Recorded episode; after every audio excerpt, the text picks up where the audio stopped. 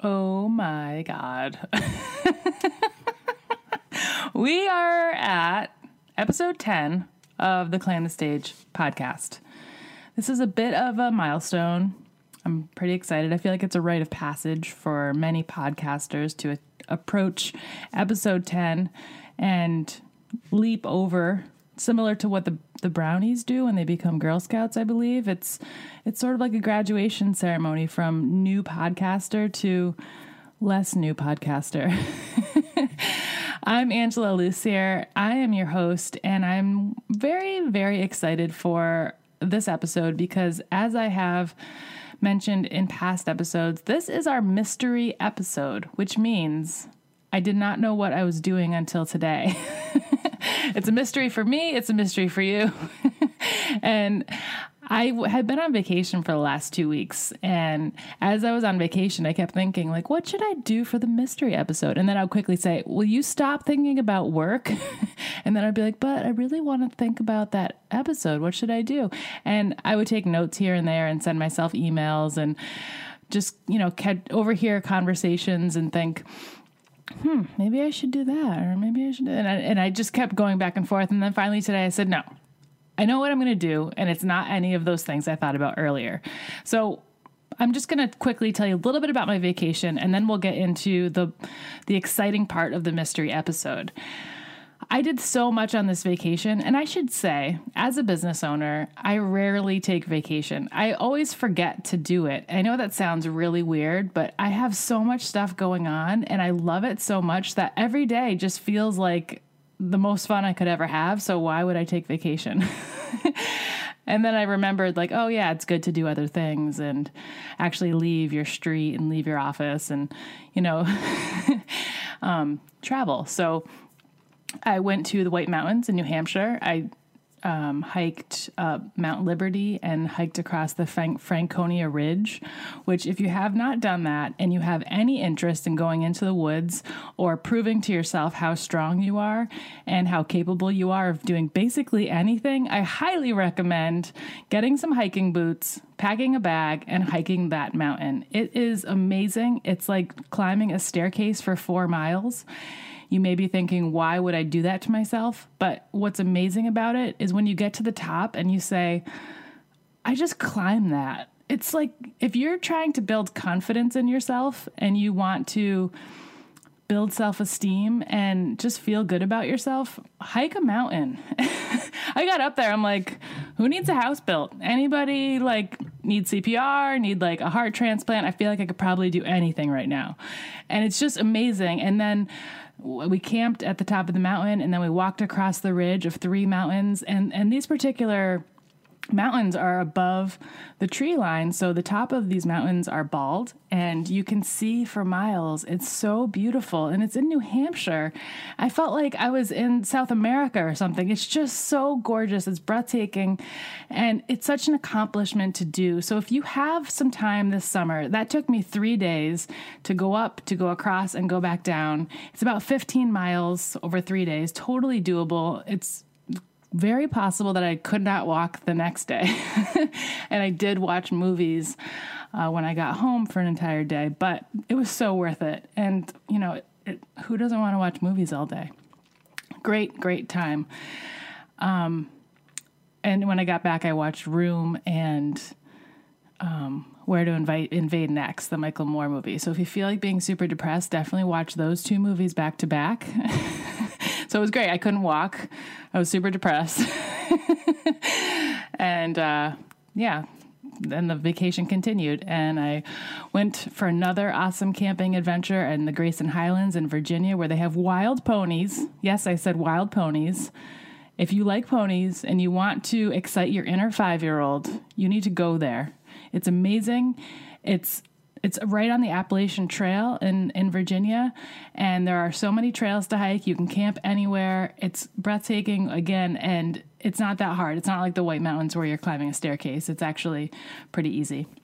And then I went to Nashville for like four or five days. And in Nashville, I learned that I don't have the level of appreciation of music that I thought I had. Which, when I thought about it, I was like, you know what? Maybe the reason why I'm not that concerned about having an opening song on my podcast is because I'm not that freaked out or concerned about music. Like, it just doesn't really cross my radar that much. I listen to it as background, I'll put it on when I'm working, but it's not a focal point in my life. So, being in like the country music capital of the world, I don't know. I wasn't that excited about it, but it was cool to see all the recording studios and all the honky tonk bars and how excited they were about it. I was mostly excited about Nashville's food options. Um, I just have two words sushi burrito. Yeah, I said sushi burrito. That's all I've been thinking about for the last two weeks. that was the first thing I had when I got to Nashville. It blew my mind. Imagine holding a gigantic sushi roll in your hand and it's also filled with seaweed salad and edamame and pickled ginger and it's like five different kinds of fish and it's wrapped in a seaweed wrap. It looks like a piece of sushi. It's crazy. And my husband got a deep fried burrito that had tempura batter on it. His burrito i think was 20 pounds. Um, the waiter had to carry it with both hands when he came out. It was amazing. Anyway, Nashville is awesome. I learned that I love sushi burritos, don't care as much for music as I thought I did. And the last week, I've just been hanging out at home and just, you know, swinging in the hammock. So it's been a great couple weeks off. And now I'm ready to do this mystery episode with you. And here is what we're doing today. Okay. I just went through like 20 pages of notes from interviews I did with women who want to become paid speakers back in January when I was thinking about building my speaking school. And as I was reviewing these notes, I said, wow, there are so many good questions in here. And a lot of them didn't make it into the speaker school because it was just like, you know, when you know like enough is enough, like the, everything I had in there was it was a good amount of content. I didn't want to go nuts with more information. So these questions did not make it into the speaker school, but I thought it would be great to bring them up on the podcast. And so what I did is I cut them up into little slips of paper and I put them in a hat. And what I'm going to do today is is pull them out of the hat one by one and answer them and I'm going to do it in the course of 30 minutes. So I'm setting a timer. I'm calling this a 30 minute Q&A party and I'm going to just answer as many questions as I can in 30 minutes. That's pretty much it. And hopefully, you know, share some stories, give you some advice, make this meaningful for you. But these are the questions that I found were most common from the women I interviewed. Um, were in, you know, intriguing questions like, you know, why this? Why, how do you do that? And that I think will be, you know, interesting to you. So, without further ado, I'm going to set my alarm. And I'm just going to play the sound for you so you know what to listen for when the 30 minutes are up. This is what it sounds like. That is so relaxing. Okay. Let me just set that 30 minutes. Okay. That baby is rolling. All right, you can probably hear all the little papers. Let me grab one. Unroll. Here we go. Question number one How do you not be super boring on stage? I remember the person who asked me this question, and I was like, all right, I'm to write that down. And because she was concerned with getting on stage and everyone just staring like really tired sheep, just staring. Can you imagine? That is that is actually a speaker's worst nightmare. Being stared at with no emotion and no expression and no interest. So I'm sure you've thought about that. Like, what if that happens to me? Well, I'm going to give you some ideas so that that doesn't happen to you. So, how do you not be super boring on stage? First, this is important. You have to recognize your audience is alive. Yes, they are alive. And you have to talk with them, not at them It's kind of like sometimes I think of an audience as like a child.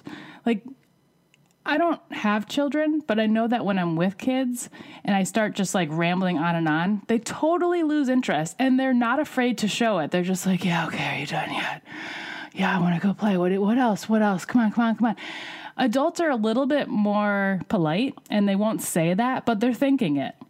So instead of just rambling on and on and on, I want you to talk with them, which means ask them a question, engage them, or tell a joke.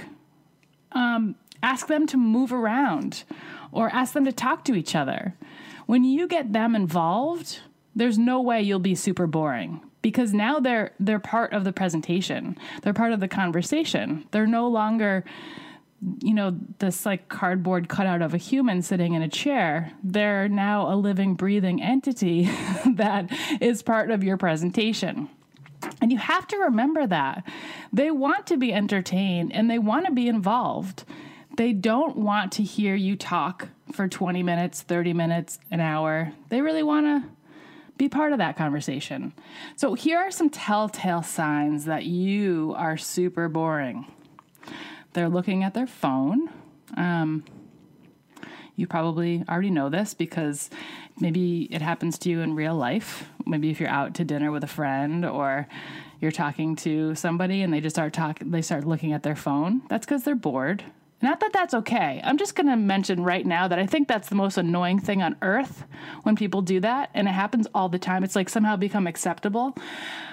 That's a sidebar. But really, if your audience is looking at their phone, they've tuned you out. You're no longer being heard. So that's a telltale sign that you're being super boring. Um, another one is if they're looking at their watch or a clock on the wall. I know a lot of people don't wear watches anymore, but I do, and some people some people do. Maybe people over like fifty perhaps do. um, so if they are looking at their watch or the clock, that means they're waiting for it to end. That means they're they're sort of like counting down the minutes until they get to breathe fresh air and feel revitalized. And when they can stop feeling like they're dying inside. So if you notice that, that's a moment for you to go, oh, I need to engage with them. I need to actually start having a conversation and doing something that interests them and stop rambling. The third thing is if they're not looking at you or if they're looking down. Maybe they're not looking at their phone, but they're maybe thinking about other things like, well, did I feed the cat this morning? I don't know. Where is the cat? You know, like they're not involved in what you are saying anymore. So you have to notice the eye contact or lack of eye contact. Also, of their expression list. And, you know, not every single person is extremely emotive. We've all heard of, like, you know, that that resting face that makes people look like they're not happy. But if nobody's like smiling or like has that look like I can't wait to hear what she says next, that's probably because you're being super boring. And if they're not asking questions, and I know that sometimes that's not an option, you, you have questions at the end, but if they don't look like they're at least interested in what you're saying, there's a good chance that their face isn't lying. And you need to listen to that and improvise. And you can tell a good speaker from an, detached or unaware speaker because when this moment happens, when you're being super boring, a good speaker will change the, the, the, game. They'll shift into a different gear, they'll make something happen that gets everyone interested. And a, a less aware speaker will just keep going with it. And that's unfortunate because it's a huge missed opportunity when you're when you lose your audience and you don't bring them back in because now everyone's just wasting time. And when you're on stage, you want that time to be a moment for you to shine because that's your audition. And that's that's your audition for your next speaking gig. And if everyone in that audience is being put to sleep by you, they don't remember you. They're you're you're mem- you're you're not memorable. You haven't changed their life and you haven't given them a reason to take action when they leave except to walk out of the room so it will be over, you know? I I think this is a really important point, and I'm glad this question was was asked because I think this is where a lot of speakers sort of miss the boat in recognizing that they're the leader and they have to take control of the situation when the room is lost. Okay, so how to not be super boring on stage is pay attention to your audience's cues because they're telling you they're bored, and then taking control of the situation by engaging them and having a conversation. So that was question number one. How do you not be super boring on stage? I'm going to look for question number two here. Let's see. How do you go from couch to stage? That's a cool question. It's like the couch to 5K thing. I know a lot of my friends are doing that, trying to get in shape for marathons and, you know, short 5Ks. This is a great question. Like, how do you go from being a, a non speaker to a speaker? What are the first steps you have to take? And I always give the same advice for any question like that has to do with how do you get started. I say go with the lowest barrier to entry, the, the place that will most likely take you if you ask them to speak. And do you want to guess what it is? You can say it out loud because I can't hear you, and even if you're wrong, it doesn't matter. Any guesses? The answer is public libraries. Public libraries are always looking for free, quality programming to offer the community. They usually don't pay, but that's fine because it's a good place to get experience and get your name out. It's awesome because you're actually going to have a live audience that's not your pet or your family, and you're going to get to practice speaking in front of actual human strangers who can give you feedback. And now there are people in the world who know what you do and can tell their friends about you. So, the best way to go from couch to stage is to book a speaking gig at a library. And once you have one on the calendar, then you have to build it, right? You can't just like show up and like have a staring contest. So it's good to book oh, an hour long workshop. That's the perfect amount of time and shoot for 45 minutes of content. And like I said, you want it to be engaging. I, I love using worksheets because you get people involved in actually doing the work while they're in the room and then you get to talk about it because they've now done some of the work that you're teaching them. And you can have a discussion. And then the last 15 minutes you do q&a any questions they have about anything you said or didn't say on the subject you're presenting. This is a super easy format to get started. All you have to do is prepare 45 minutes of content. And so questions to ask yourself when building your workshop. Who is this workshop for it's always good to first think about who your audience is. You know, are they women? Are they young? Are they older? Are they professionals? Are they gardeners? Are they men? Are they women? Like these questions are places to start so that you can start thinking about your target customer as you're putting your workshop together. And then the question of what problem am I solving for them needs to be addressed. This is so important because people go to workshops, people read how to books, people take classes because they want a result. They want to know something at the end. So you have to know where they want to end up so you know how to get them there. And as the workshop presenter, that's your job. And then what solutions am I offering? So just ask yourself those three questions who's my audience, what problem am I solving, and what solutions am I offering? And you can build a whole workshop just with those three questions. Remember to make it engaging. Use a worksheet, like just really simple five minute exercises is enough to just have them like get engaged and then have something to talk about. So, I think including questions, group work, clear outcomes, those are a great place to start. And you know what? Your first speaking gig does not need to be perfect. I'm just going to say that again. Your first speaking gig does not need to be perfect. And you know what? Your 500th speaking gig does not need to be perfect. Neither does your 5,000th, because life is just a series of experiments. And I think we get really caught up in trying to make everything perfect and the best and right right away. And that's what stops us from taking action. So if you want to go from couch to stage, literally do that by actually presenting. Don't say you're going to do it. Don't say you're going to call the library. Don't say you're going to put together a workshop. Actually do it. And then once you've done it, you can change it from there and make it better the second time, and the third time, and the fourth time. And you can go to more libraries. I think I talked at like 50 libraries my first year. I was all I was like the library queen. I should have had like a book just like glued on my back. Like that was my like part of my life. It was just always at libraries. and it was kind of cool because like there are some really awesome libraries out there. But if you want to know how to go from couch to stage, you know, just just make it happen. Like don't stop waiting. Just just get out there and schedule one. And I'm sure you can come up with 25,000 reasons why you can't, but I challenge you, no, I dare you to come up with one reason why you should and follow that. Okay. We're going to go to the third question. Search around in my little box here. Number three What are people interested in right now? Hmm. I guess I have two answers for this question. The first answer is it depends on what your customer needs. Because if you know that you want to speak to women who are in executive positions and in corporations, well, you need to know what's important to them. So instead of trying to make up problems you think they have, instead talk to them. Find 20 women in your target customer group and interview them. You could do, I, I always recommend face to face because you can see body language and it's just so much more meaningful than over the phone. But whatever you do, and I swear, I will be so mad at you if you do this. Do not send them an electronic survey like SurveyMonkey. Do not do that.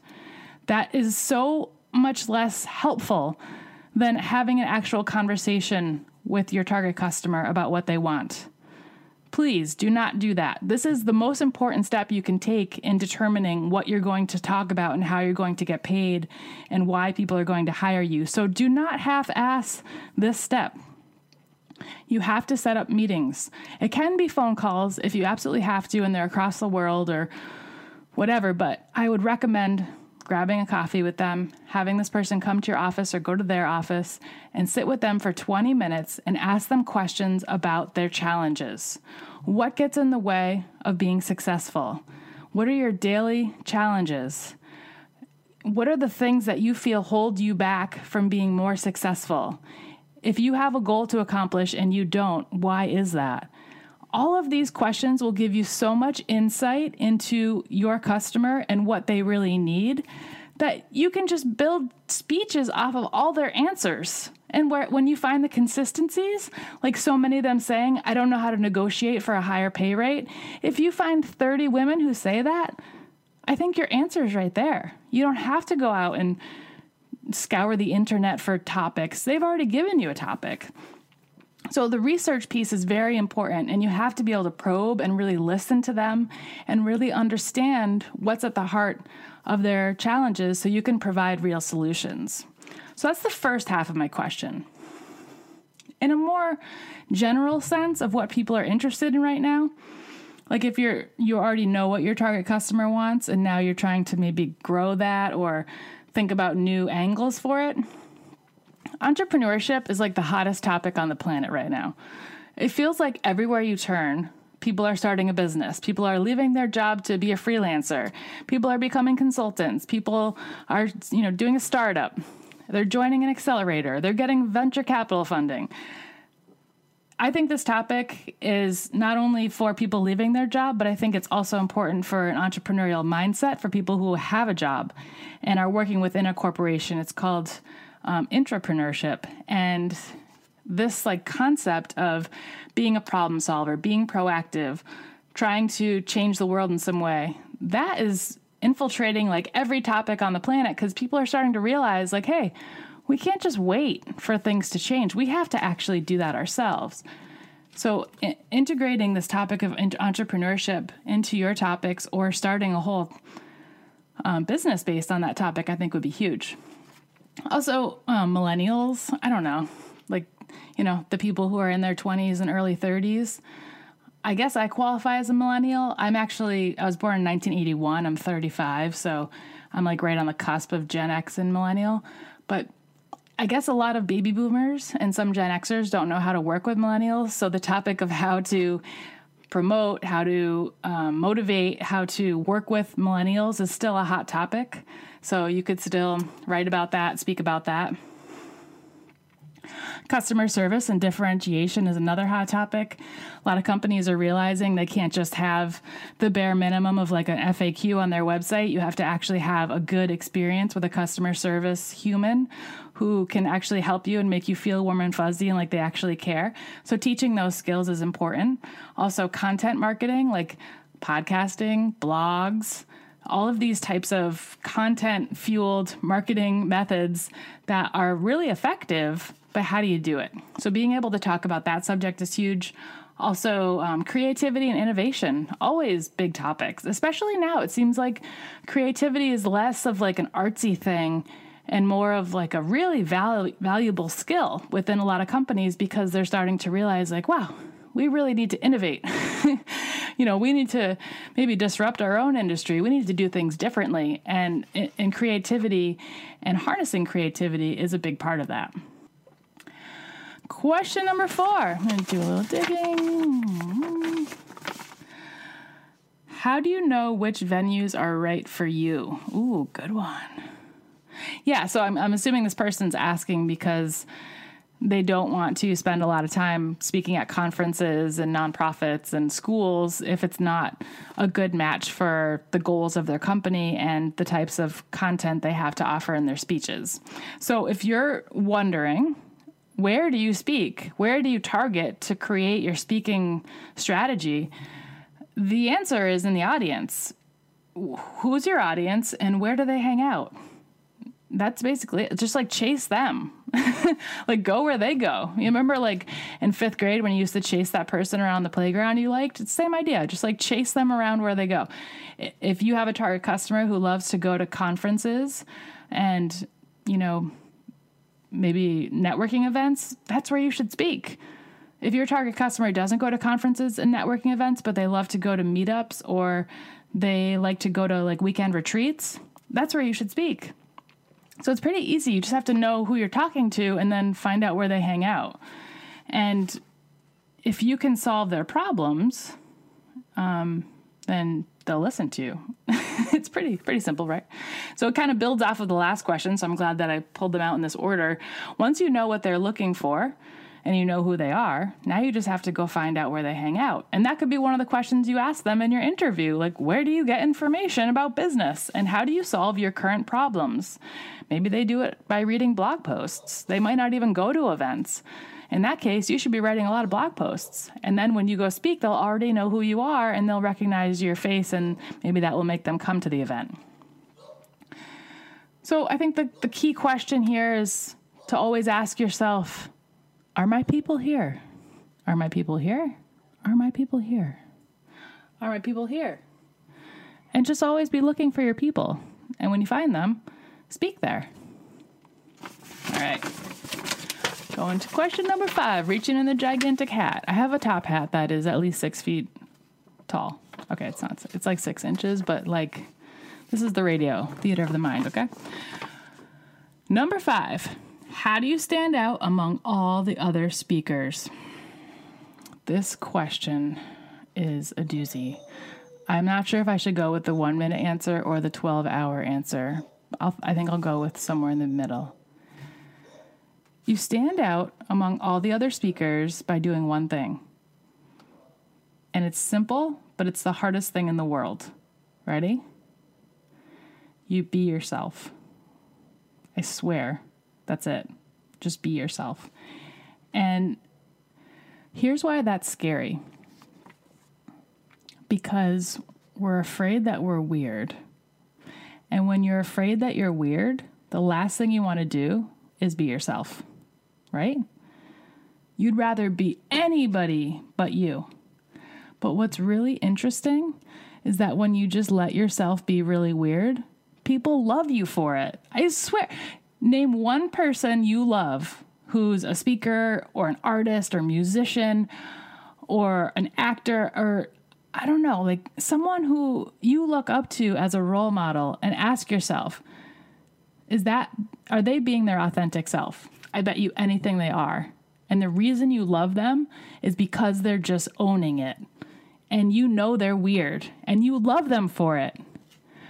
I know so many weird people, and I'm just like psyched that they're living their weird life. they're like being as weird as they possibly can, and I love them more for it. And I don't know anybody who would say differently. Like, I wish I could think of some examples right now. oh, Weird Al Yankovic. I mean, it's it's in his name. He's the weirdest guy, but people love him for his weirdness. He's truly owning his craft. He's owning the art that is truly him by just like making parody music. It's it's it's just his thing. Like he loves it and he does it and people love him for it. There are so many people out there who are just owning their weirdness. And that's how you stand out because people remember you for your quirks and the things that make you you. But we're so afraid of showing that. Like the second people know that you're weird, do you think they're going to run away? No, they're going to love you more. And the people who don't love you, they'll be repelled and you won't see them. But the the thing is, we all sort of have this like spectrum of how much that we can be ourselves. We can be 100% ourselves or 0% ourselves. Ask yourself, how much of my day do I spend being myself? If it's over 75%, I would say you're doing great. I'm guessing that's a very small percentage of the population. I think a lot of people walk around fearing being themselves because they don't want to be called out for it. They don't want to be scrutinized. They don't want to be made fun of. Even though we're adults, that still stays with us. So we try to blend in and follow the rules and do what everyone tells us to do. And not that, you know, being yourself means not following the rules, but you know what I'm saying? Like, by just following your intuition, being your authentic self, and you get up on stage with that, people are going to connect with you like crazy because that's real connection. You're really putting yourself out there, your vulnerability, your true feelings, your true thoughts. And that's why people will talk about you. That's why people will hire you to come and speak. And that's how you'll become famous as a speaker. I promise. So, as much as the answer is simple to just be yourself, I know that it's the hardest thing to do. But again, I'm going to give you another dare. I dare you to be yourself. And it may take you years, depending on how far you are from your your center port center point of selfness, whatever that is. But you know what I mean. It may take you years to get there because you've been playing a part for so long. And that's fine because every day I want you to chip away at it. Just chip away, chip away. And that means listening to your intuition. When someone asks, Oh, do you like sports? I want you to ask yourself, Do I like sports? you know what? I don't care about sport. I don't like sports. When I when I mentioned earlier that when I was on vacation, I realized I didn't really care that much about music. It was a really weird moment for me because I'm like, God, am I like one of those weird people who just like doesn't care about music? and I felt like I felt like I, I don't appreciate art. I'm like, how can I not love music? And and I felt weird like all day about that one revelation. And then I finally was like, does it change anything that I don't like music? No, it really doesn't. I mean, I do like music, but I'm not like hardcore into music. You know what I mean? And and just having that revelation, and owning that revelation was a huge moment for me because I was getting closer to my my my center point of selfness, which is now a thing that I just created five seconds ago. So that's the goal is to get to your center point of selfness by being honest with yourself about what you care about, what you don't care about, what you want, and what you don't want. And the more you are able to honestly answer questions about your preferences and about your interests and about you know your feelings the more authentic you can be on stage and the more you'll stand out and the bigger you'll become that's a prediction that's the truth you heard it here first let's go to our next question let me just do a quick time check Oh my God, we only have four minutes left. Oh my God. I'm on the sixth question. I'm talking way too much. Okay. Question number six How do I choose what to talk about? This is a great question. It's a trifecta. There are three things you need to be thinking about when you're picking your speaking topic. And one of them we already talked about, which is what your what your audience wants to hear about. But, you know, the uh, the example I gave of negotiation maybe you don't care about negotiation. Maybe it's hard for you to get fired up about that topic. So, how are you going to stand on stage and get other people fired up about it? That's a great question. So, what I want you to ask yourself is what am I good at? That's your first question. Your second question is where have I been most successful? And this is an important question because this will point to the places where you have sh- shined like a light, like the sun, because when you like something, you'll typically work harder at it and you'll stick with it. And that's what makes you successful. So if you're if you make a list of the things you're good at and the things you've been most successful at, I want you to then make a third list of what people ask you about all the time. Because this is this is a really telling question. What people ask you about all the time tells you that people notice you're good at something and they want you to help them with it. I have a friend who hiked the Appalachian Trail. She's the person I went hiking with on the White in the White Mountains. And I had about 400 plus questions about hiking on the way up the mountain. I'm sure she was like, Oh, I'm so glad I took her hiking. I was like so fascinated and I knew that she had all the answers. So I was asking her, like, what are the best kinds of socks to wear? And like, do you recommend that like I get my own camping stove? And like, how, what kind of tent should I get? And should I like wear a hanky on my head or like, you know, like a thousand, like just so far out there. But I was asking her those questions because I knew she was credible. I knew she was successful at camping and hiking, and I knew she was good at it. So when you think about the questions people ask you most frequently, it's because they see you as an expert. And if other people see you as an expert, you've already like won half the battle. All you have to do now is see yourself as the expert. And I'll tell you that for 7 years I was a career and business coach and public speaking was something I did to share my ideas as a career and business coach. And it wasn't until December of 2015, seven months ago, when I actually sat down and asked myself these three questions What am I good at? Where have I been most successful? And what do people ask me about all the time? And the one consistency in all three lists was public speaking. It was so obvious once I created these lists that I should be talking about public speaking until I'm blue in the face because this is the thing that has totally shaped my life since I started my business seven years ago. And I don't even think I've fully shared my whole public speaking story on this podcast yet. But when I do, which may be mystery episode number 20, I think you're going to understand why I've decided to take this path of helping to train women to become paid speakers. It's it's been a crazy, crazy journey, and I wouldn't change it for the world. And I feel luckier than ever to have this opportunity to be in this position to share and to train and to inspire women to just get up on stage and just like inspire the crap out of everybody. So, question number six how do I choose what to talk about? Ask yourself what you're good at, ask yourself where you've been most successful, and ask yourself what do people ask me about all the time? All right, let me see if we have time for question number seven. We have 15 seconds. I'm going to make this one really short. Number seven. Do you need to write, do you need to write a book to be a paid speaker?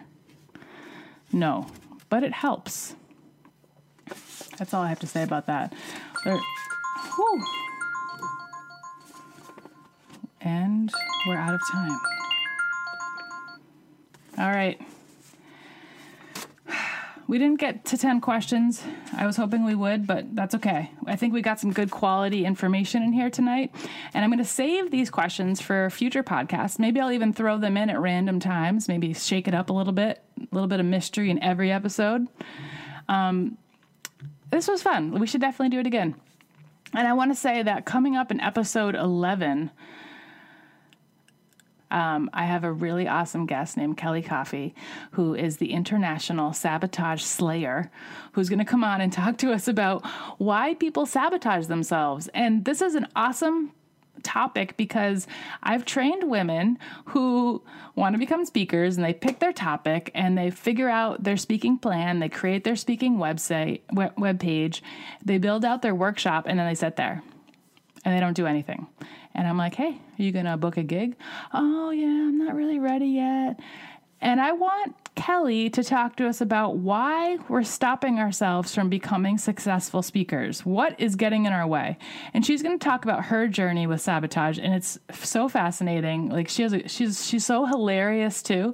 I'm sure we'll be laughing for like 75% of the interview, but I think you should still tune in. And I also want to add that my speaking school for women is opening up again on September 29th and registration opens September 12th. If you want more information between now and then, you can always email me because I'm happy to talk with you about what, what goes on in the school and see if it's a fit for you. My email is angela at angelalussier.us. And all the information about the speaking school is on my website, which is angelalussier.us. And um, I think that's pretty much it for now, but I definitely recommend checking that out because it's coming up and I already have a, a list of women who are interested. I'm only taking 20, so if you want to get on that short list, please do get on that. And I look forward to seeing you next week. And thanks so much for tuning in to podcast episode number 10. We have made a milestone together. I'm happy to have done it with you. And I look forward to talking to you again next week. All right, signing off.